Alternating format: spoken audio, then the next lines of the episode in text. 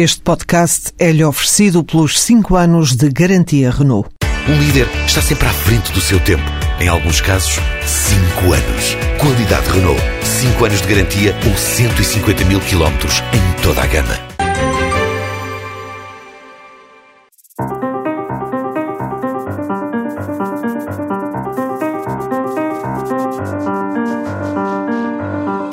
Esta semana, debatida que está a remodelação governamental, que para muitos não aconteceu, sobra a relação entre os partidos do arco do poder.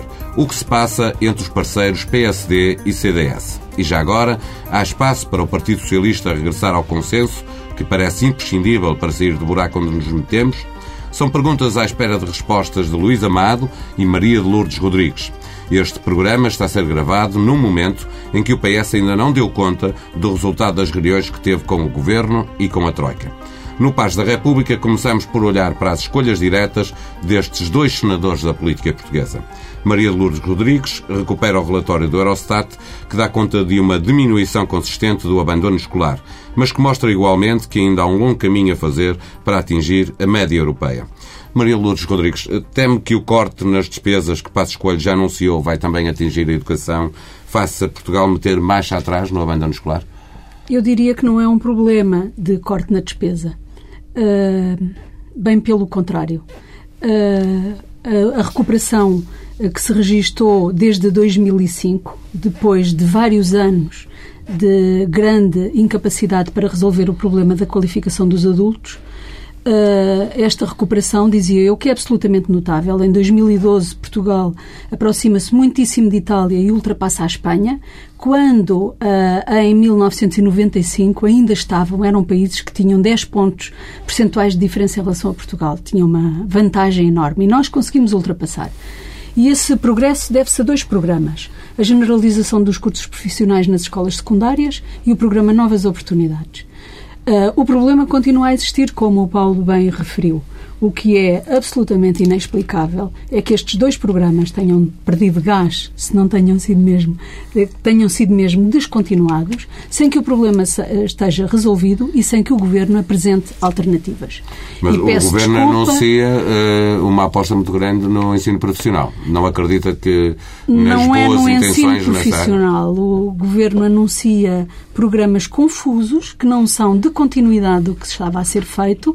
Pelo contrário, a margem da autonomia das escolas na escolha dos seus programas de formação profissional, na oferta formativa, está hoje posta em causa. Quem decide sobre o que são os programas são as direções regionais e o Ministério centralmente.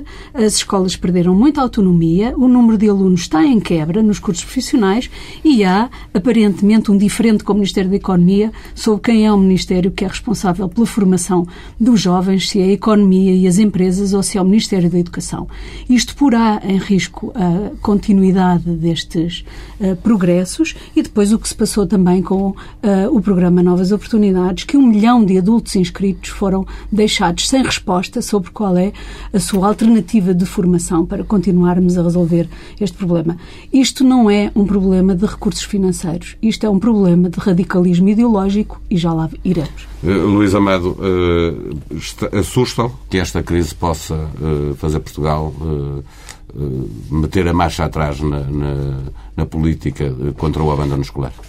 Ah, sim, sem dúvida, estou inteiramente de acordo com o que foi sublinhado. Eu acho que é uma pena que o setor educativo não seja um setor uh, sustentado por uma continuidade de políticas. As reformas na educação são reformas cujo impacto demoram necessariamente uh, um conjunto de anos para lá da legislatura e, portanto, da responsabilidade de cada governo e acho que foi eh, revelador de muita imaturidade uh, democrática, para usar uma palavra que uh, utilizei no Também já lá vamos, já lá iremos. Foi muita, uh, revela muita imaturidade democrática, a incapacidade para aceitar o que de bom é feito pelos governos anteriores e dar continuidade às políticas que têm resultados. E esta é manifestamente uma política que tinha resultados já evidentes, uh, identificados pela OCDE, pela União Europeia, pelas instituições que analisam o comportamento do setor educativo, tão decisivo para a valorização dos nossos recursos e para o potencial de crescimento do país no futuro, e por isso acho que Uh, tudo o que a Maria de Lourdes disse, neste aspecto, como vê, estamos muito de acordo. De acordo. Eh, nestes temas que não estão hoje nas, nas manchetes, embora se esteja a falar muito da Venezuela, Luís Amado uh, traz-nos a Venezuela.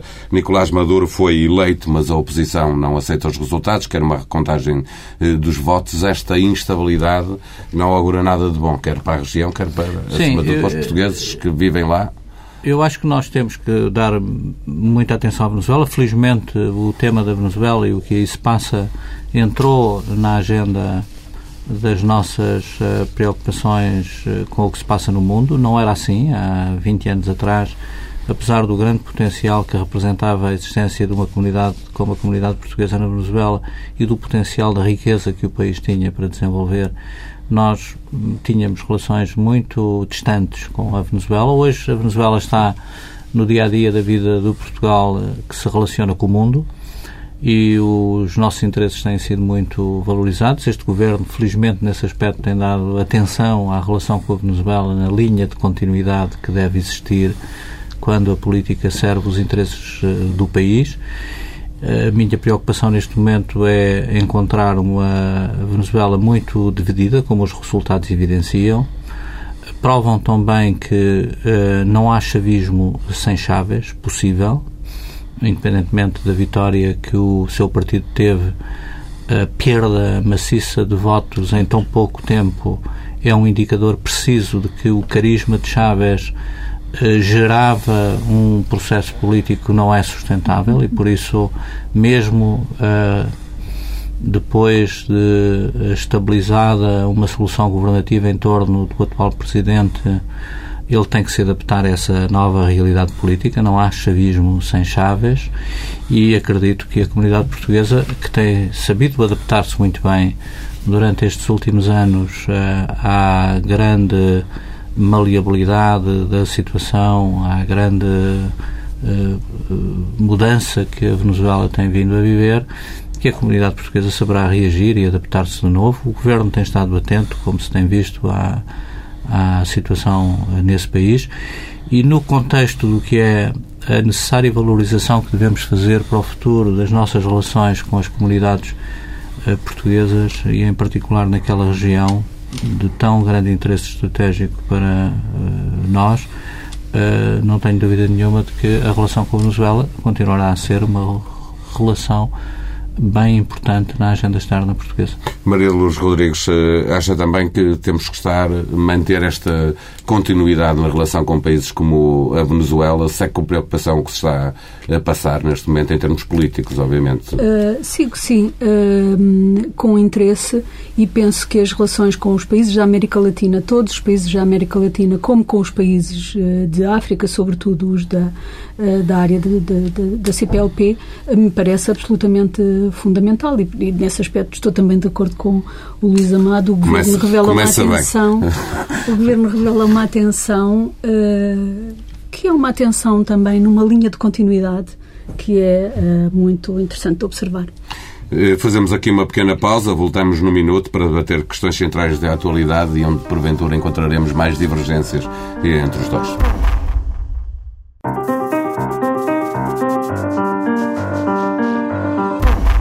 Estamos de volta. O Primeiro-Ministro Pedro Passos Coelho trocou Miguel Relvas por Poiás Maduro e Marques Guedes, depois de um longo compasso de espera que fazia adivinhar uma remodelação mais alargada. Paulo Portas e o CDS fizeram questão de deixar claro que queriam mais. Foi o pretexto para voltar ao debate político o estado de saúde da coligação. No Jornal Público, uma entrevista do primeiro-ministro finlandês, que lidera um governo de coligação composto por oito partidos, serviu de pretexto para recordar a incapacidade portuguesa de conviver pacificamente com as divergências ideológicas que podem ser facilmente ultrapassadas, colocando no altar o santo pragmatismo. Maria de Lourdes Rodrigues, há um excesso de dramatismo na análise política à volta das divergências entre o PSD e o CDS? Sabe que não me parece. Não me parece que eh, seja apenas dramatismo. Acho que há problemas reais e são da mesma natureza de, dos problemas que o PSD tem de entendimento com o PS. Eu gostava de dizer duas coisas. Em primeiro lugar, que me parece a mim que o entendimento entre os partidos e entre até os parceiros sociais, envolvendo também os parceiros sociais, é um dos ingredientes mais importantes na governabilidade nos regimes democráticos. Maioria de razão em situações de crise como a que atualmente vivemos.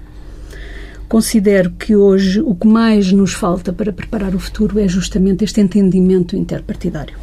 Muitos consideram que o nosso principal problema é dinheiro, é dívida ou déficit. Eu considero que o nosso principal problema é o de, estabelecer, o de estabelecer um entendimento sobre qual é a origem do problema e quais são as soluções para o problema. Sem isso será impossível resolver.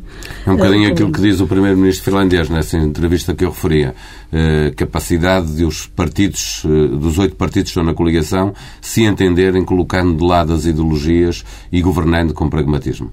Já lá vamos ao, ao ministro finlandês, mas eu diria que sem este entendimento o risco que Portugal corre que já está, eh, que pode ser observado na Grécia, em Itália e em outros países da Europa, é justamente o risco de somar à espiral recessiva da economia uma espiral de instabilidade governativa eh, e política que não permitirá sair eh, do, não permitirá encontrar uma solução para o problema que vivemos. Portanto, eu diria que uh, o ingrediente que nos está a fazer falta é justamente o, o ingrediente do entendimento.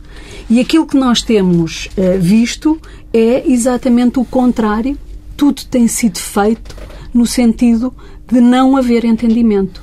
O que é que é uh, essencial para que haja entendimento? É, em primeiro lugar, que as partes que têm que se entender suspendam, mesmo que temporariamente, seu programa ideológico uh, e olhem para aquilo que, é, que são as margens de entendimento possível. Isso não está a ser feito. Aquilo Mas que acha que não está a ser feito sequer no interior da coligação, na relação entre PSD e CDS? Esse é que é o problema, é que eu acho que o excesso de radicalismo na aplicação de um programa uh, ideológico, que é o programa do PSD, da direção atual do PSD, acaba por afastar da possibilidade de entendimento o próprio PSD. Há uma grande parte do PSD que não se reconhece neste programa. Não é normal ouvir Silva Penedo ou Manuela Ferreira Leite eh, manifestar uma tão grande discordância em relação ao que está a ser feito. A seguir envolve o partido da coligação e por arrasto dos partidos parlamentares, como é o caso do PS. Portanto, na minha opinião, aquilo que temos é um excesso de, uh, de uh, radicalismo na aplicação do programa do PSD que não deixa nenhuma margem de entendimento. Repare, o PSD ganhou as eleições e eu considero que tem toda a legitimidade para aplicar o seu programa, mesmo que numa versão mais radical. Isso não está em causa. O que o PSD não pode esperar, o PSD do governo não pode esperar, que fazendo a aplicação de um programa radical terá ao mesmo tempo o entendimento com os outros partidos. E, portanto, para que haja entendimento era necessário suspender os programas ideológicos radicais. Foi isso que aconteceu com a, com a construção do Bloco Central do tempo do Dr. Mário Soares. Os partidos entenderam, suspenderam aquilo que era a sua orientação ideológica mais forte, procuraram pragmaticamente identificar os problemas e as soluções para esses problemas. Sem isso não é possível. E ora, aquilo a que estamos a assistir nos últimos anos, nos últimos dois anos, e há vários exemplos de políticas radicais que não podem ser justificadas. Elas têm sido justificadas com o pretexto da crise, mas a crise é apenas um pretexto, porque na realidade nada tem a ver com a crise, como vimos há pouco com os programas da qualificação de adultos. Mas o que se passou com a TSU, o que se passa com a reforma, com toda a reforma uh, das relações laborais, o que se passa com a administração pública, o que se passa com as energias renováveis, são exemplos exemplos de aplicação de programas muito radicais, muito divergentes daquilo que estava a ser feito e muito divergentes daquilo que são posições dentro do PSD, dentro do CDS e dentro do PS. E, portanto, é, é o que eu uh, tentei dizer no início: o programa não é. O, o, os, os, nossos problemas não são exclusivamente financeiros, são neste momento uh, problemas políticos e a crise não é uma crise de uh, entendimento entre os partidos. É, na minha opinião, uma crise de radicalismo ideológico que, se não for suspenso, uh, não se pede aos partidos que superem a sua orientação ideológica. O que se pede é que suspensam essa orientação, que suspendam, desculpe, que suspendam essa orientação ideológica, ideológica para a seguir podermos superar a crise. O que tem que ser superado é a crise, não é a ideologia dos partidos. Mas quando isso é colocado em cima da mesa e em primeira mão, é impeditivo da aproximação dos outros.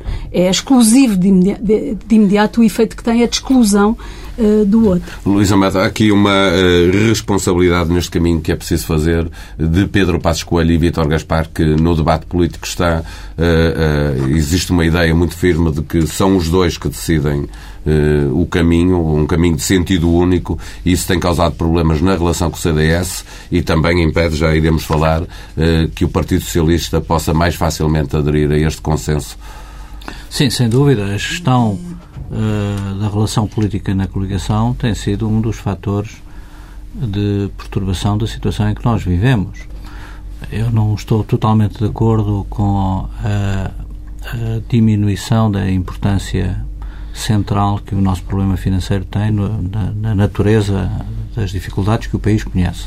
Independentemente de reconhecer que na avaliação que a Maria de Lourdes acabou de fazer quer alguma radicalidade do ponto de vista ideológico, uh, quer alguma dificuldade revelada uh, em dar continuidade a, a, políticas que se revelaram eficazes no passado e que projetam também uma certa falta de humildade democrática pela atual maioria, não têm dificultado a geração de consensos necessários para projetar outra imagem de capacidade do país de resolver o seu problema. Agora, na primeira linha das nossas preocupações está, de facto, o problema financeiro, que é um problema muito grave. O problema do financiamento externo da nossa economia é verdadeiramente o nosso problema, porque estamos Se resolver esse, não seremos capazes de, resolver financiamento extraordinário. Mas para resolver esse é mas, um mas é absolutamente indispensável. Para esse peditório, eu já dei, como sabem, há três anos que me inquieta extraordinariamente a forma como a gestão das relações interpartidárias em Portugal tem vindo a ocorrer. Nunca tive dúvidas de que, sem um grande entendimento entre as principais forças eh, políticas portuguesas, será muito difícil eh, retirar o país da situação dramática em que se encontra. E acredito eh, hoje com muita convicção que a gestão da relação dentro da coligação é um fator uh, problemático para esse entendimento, porque não venham pedir ao PS, nem venham pedir a outras forças sociais e políticas que se entendam sobre aquilo uh, que revelam uh, desentendimento. É muito difícil alargar um consenso. arrumar a casa primeiro. É difícil é alargar é um consenso uh, social e politicamente quando os próprios uh, protagonistas do governo revelam no dia a dia uma distância, uma reserva e desentendimento grave em relação às opções de política. Opções Portanto, uh, o país, de alguma forma, está paralisado, em grande parte, do ponto de vista da sua dinâmica política, pela tensão que os principais atores da coligação não conseguem disfarçar desde setembro do ano passado.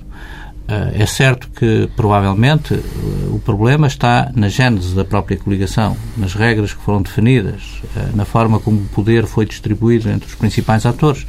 Mas a partir de setembro, com o episódio da taxa social única e das reações que o parceiro da coligação, o PP, na altura teve em relação às opções do governo, do PSD, nessa matéria, revelou que há ali uma fratura que, não sendo suturada, eh, minará sempre a coesão no espaço do governo, eh, político e sociológico, e impedirá a atração de outras forças para um consenso que não existe no coração do uh, governo.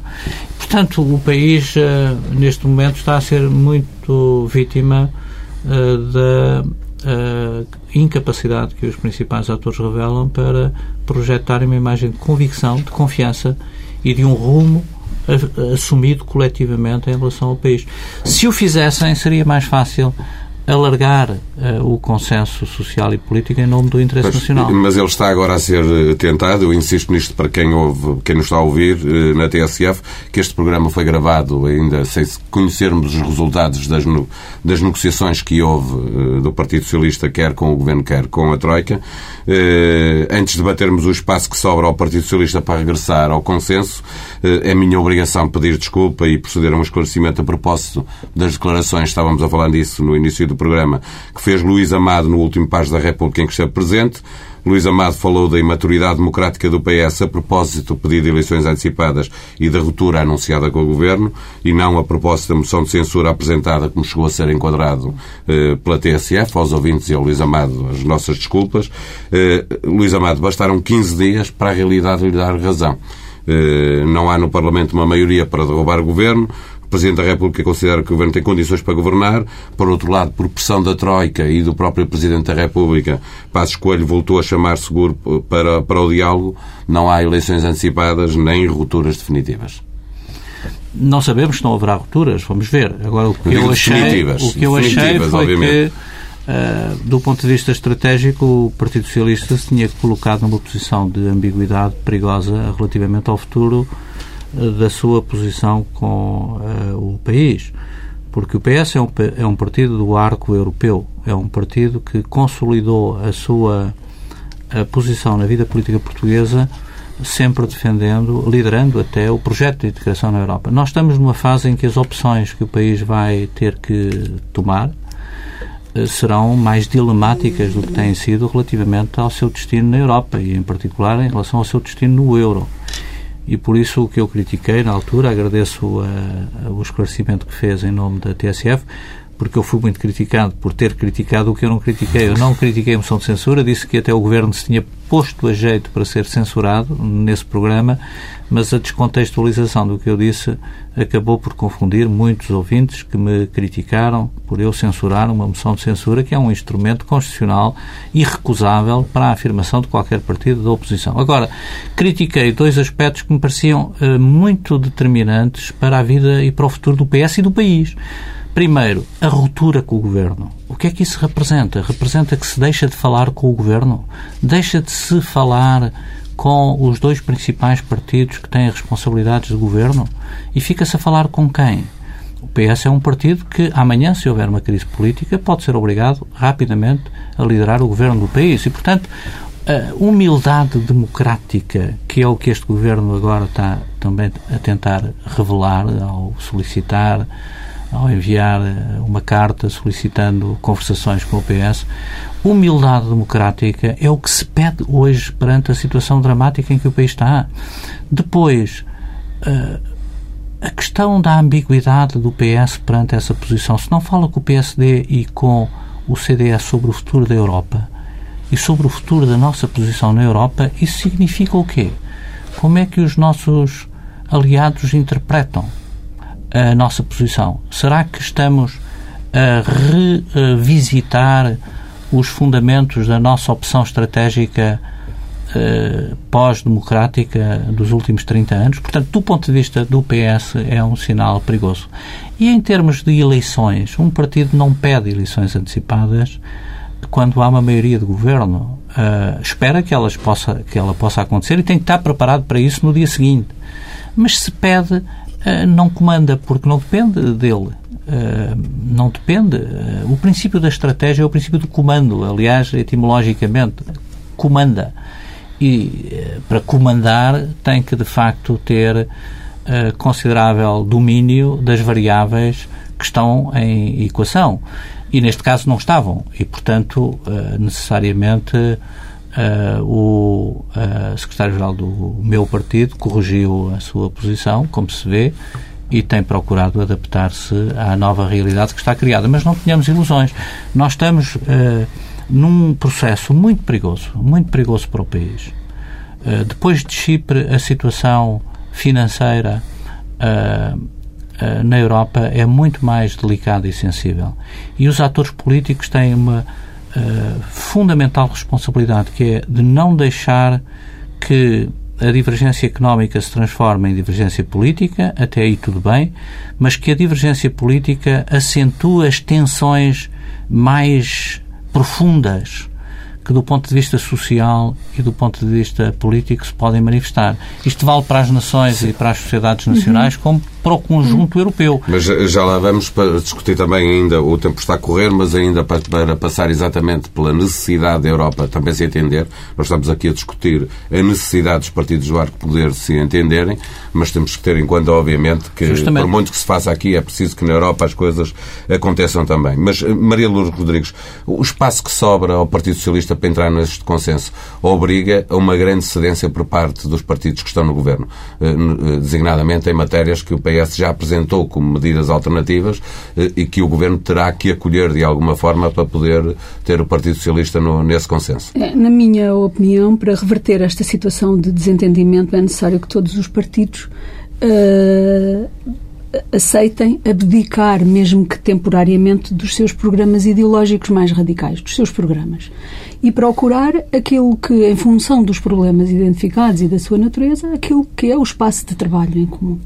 E há muito espaço de trabalho em comum fora das preocupações relacionadas com a dívida e com o déficit. Há muito espaço de trabalho em comum. Podíamos dar aqui inúmeros exemplos e que é possível fazer. Mas para isso, eh, eh, considero que as direções dos partidos têm que decidir se usam este momento de crise para radicalizar as suas posições e levar o país para uma, uma espiral de instabilidade governativa ou se usam a crise para suspender os seus programas, os seus, as suas agendas e fazer prevalecer aquilo que é o interesse comum, neste momento é absolutamente essencial. Nós não conseguiremos resolver o problema da crise financeira sem um entendimento eh, e, em relação aos três partidos do arco de poder, PSD, PS, CDS, o que é que acha que tem acontecido até este momento? O que eu acho que tem acontecido, que tem acontecido apesar de tudo, parece-me que o CDS revela uma disponibilidade maior para suspender o seu programa do que o PSD no governo. E no caso Como do PS? se mostra, e no, o caso do PS tem tido momentos, não é? O PS tem sido bastante bastante castigado neste, em todo este processo. O morando de entendimento que o PS assinou foi revisto nove vezes sem que uh, tenha sido sequer informado pelo uh, eh, PSD e pelo Governo do que é que se estava a passar. E, portanto, o PS foi muito castigado. Mas é necessário uma grande coragem para superar todos esses, todo o mal-estar que foi gerado, superar não apenas o mal-estar, a memória, como superar o próprio programa, perceber quais são as zonas que têm que ser deixadas em suspenso uh, para que se possa trabalhar em comum. Uma coisa, não podemos ter ilusões sobre isso. Não resolveremos o problema da crise financeira sem um entendimento interpartidário. E esse entendimento tem muitas margens de desenvolvimento possível. Uh, e parece-me que neste momento quem mais radicaliza é quem tem mais poder, é o PST no governo. Como, aliás, se manifesta nas reações e nas divergências. Vem a primeira grande divergência vem de dentro do PSD. Isto tem que ser lido pela própria direção do PSD. Como é que pode ter ex-líderes do seu partido a manifestarem-se publicamente da forma agressiva e violenta como por vezes se têm. se essa suspensão ideológica que os partidos do arco poder devem fazer no momento de crise para resolver problemas deve eh, deve implicar que, eh, que o Partido Socialista eh, participe eh, na discussão sobre o plano de corte de, de despesas do Estado. Ai, deve participar absolutamente em todas as discussões. Os partidos têm que ser envolvidos em todas as discussões, mesmo que depois o seu envolvimento mais uh, uh, próximo uh, nas soluções pragmáticas que venham a ser encontradas sejam diferenciadas. Mas parece-me importante que o Partido Socialista participe em todas as discussões, não apenas em algumas, e que chegue a acordo em relação àquelas matérias em que é possível chegar a acordo. E repara, o Paulo estava a referir a questão da Europa e a necessidade de entendimento uh, dentro da Europa. É muito semelhante o caso que referiu da entrevista do ministro finlandês. Eh, porque de facto o ministro finlandês tem duas componentes na sua entrevista. Na primeira, ele descreve muito bem o processo de, o processo de construção do entendimento no interior da coligação. São seis, sete, oito partidos e todo o processo de suspensão das tais orientações ideológicas uh, em função de problemas concretos que o país necessita de resolver. Mas depois, esse mesmo ministro não aplica essa metodologia uh, aos problemas europeus. Mantém-se no seu egoísmo e no seu radicalismo ideológico quando fala da Europa e quando fala de Portugal. Uh, e, no fundo, é esta dissonância entre aquilo que é são as realidades nacionais e locais e aquilo que é a realidade transnacional e europeia que tem prejudicado muito a construção da Europa. É com ministros como o finlandês, que pode ser até um bom ministro uh, para o seu país, porque consegue esses consensos. Pena é que ele não faça a aplicação depois dessa mesma metodologia, dessa mesma prática democrática num espaço que é transnacional. Luís Amado, estas crises profundas uh, têm tendência a gerar radicalismos, uh, até o momento em que, por qualquer razão, acontece um consenso. A Europa tem estado muito radicalizada, de facto, no, na, naquilo que é a opinião dos países mais a norte e, do, e dos países periféricos. Está a precisar também a Europa de suspender uh, uh, esse radicalismo e procurar um consenso que ajude uh, a tirar a Europa desta recessão onde está a cair de uma forma geral? Sim, a Europa tem um problema, tenho sublinhado aqui recorrentemente, de disfunção do seu sistema político, porque a base de legitimidade forte é nacional. O primeiro-ministro finlandês não é seguramente um europeísta uh, na exata proporção em que é uh, primeiro-ministro eficaz, eficaz de, do seu próprio e país, consegue reunir oito partidos na sua coligação. Mas essa é a disfunção que o sistema político e institucional que a Europa produziu ao longo destas últimas décadas nos apresenta e é, aliás, o problema político da Europa. Hum. Agora Resolve-se com federalismo? Uh, um... Eh, resolve-se, uh, vamos ver se Com um governo económico para a Europa? Vamos ver se se resolve, porque, de facto... Eu sou um otimista, nós estamos, a perguntar. Nós estamos ainda muito longe uh, e, de uma solução para o problema e estamos numa situação perigosa, porque as divergências económicas e sociais uh, transformaram-se em divergências políticas sérias. Mas as divergências políticas nós resolvemos-las à mesa do Conselho. Conselho sobre Conselho, debate sobre debate, os representantes políticos resolvem problemas e divergências políticas. O problema é que está a emergir na Europa, associada às tensões económicas, sociais e políticas, as tensões geopolíticas. Ou seja, as tensões que são o resultado uh, do conflito, da pressão, da dinâmica uh, de movimentos que nós não controlamos, a história, o ressentimento, as frustrações, Uh, e, as nunca estão e as diferentes uh, as diferenças de interesses.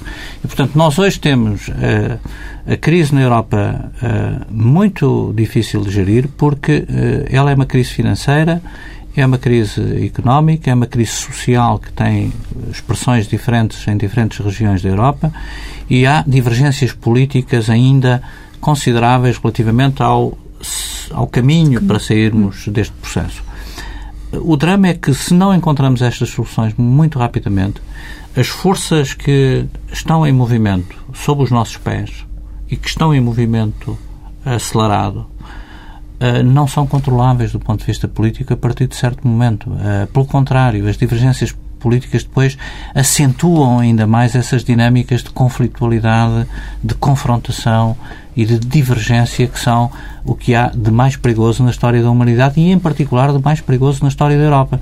Portanto, nós estamos a chegar a um ponto muito crítico de debate sobre o futuro da Europa.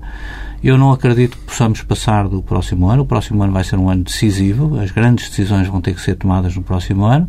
E vamos ver, de facto, como é que os principais atores que representam as aspirações, as expectativas dos seus povos, e em particular no centro da construção europeia o entendimento que sempre foi possível manter entre as duas nações que provocaram a paz e a guerra na Europa nos últimos dois séculos, a França e a Alemanha. Vamos ver até que ponto, no próximo ano, depois das eleições alemãs, é possível gerar a renovação de um compromisso e de um consenso político que impeça uma dinâmica de divergência que levaria a Europa para um uh, território desconhecido e que levaria o mundo para um território desconhecido, porque uma tensão geopolítica descontrolada na Europa eh, uma divisão entre uma dinâmica uh, continental ou atlântica na Europa não é indiferente para o equilíbrio do sistema internacional.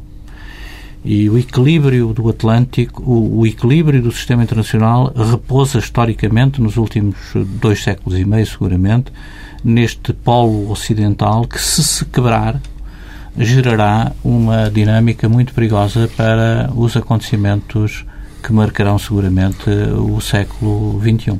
Esperemos que não seja tarde. Se estivesse aqui o Paulo Tavares, tinha feito uma gestão do tempo uh, mais eficaz. Eh, vamos fechar este Paz da República. Eu peço-vos que deixem, como habitualmente, uma sugestão aos nossos ouvintes: um livro, um passeio, um cinema, uma exposição. Eh, o que sugere Maria Luz Rodrigues? Eu sugiro um livro do Amartya Sen, um livro que foi. É um livro já de 87, mas foi editado no final de 2012 e agora reimpresso em, em 2013 pela Almedina, que se chama Sobre Ética e Economia. É um livro que reúne conferências que ele fez nos anos 80 em Berkeley Uh, mas uh, porque é que considero muito importante que este autor esteja a, a, ser recuperado? A Almedina fez edição de vários livros e outras editoras também. É muito interessante a recuperação deste autor e a sua divulgação em Portugal, porque ele é um autor que consegue, de uma forma muito positiva, conciliar, sintetizar, aliás, o que há de melhor no pensamento liberal com as preocupações sociais. Nós podemos dizer que ele é um liberal social. Eh, ele compagina eh, e defende, aliás, que é possível ter direitos e ter liberdade.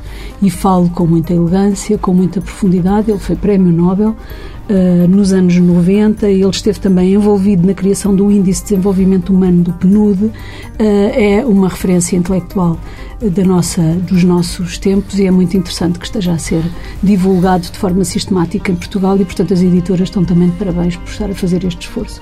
Eh, Luís Amado, um livro e uh, o que nos sugere?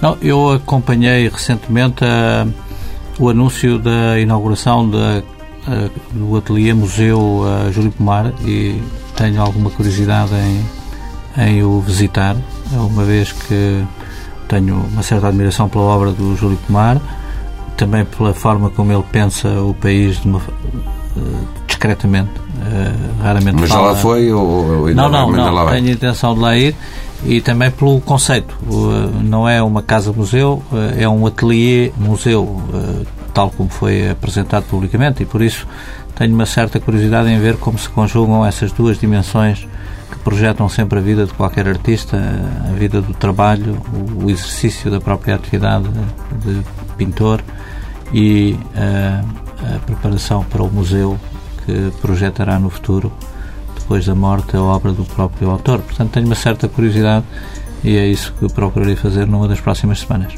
Voltamos para a semana, fechamos aqui este Pares, da República. Muito obrigado aos dois, boa tarde.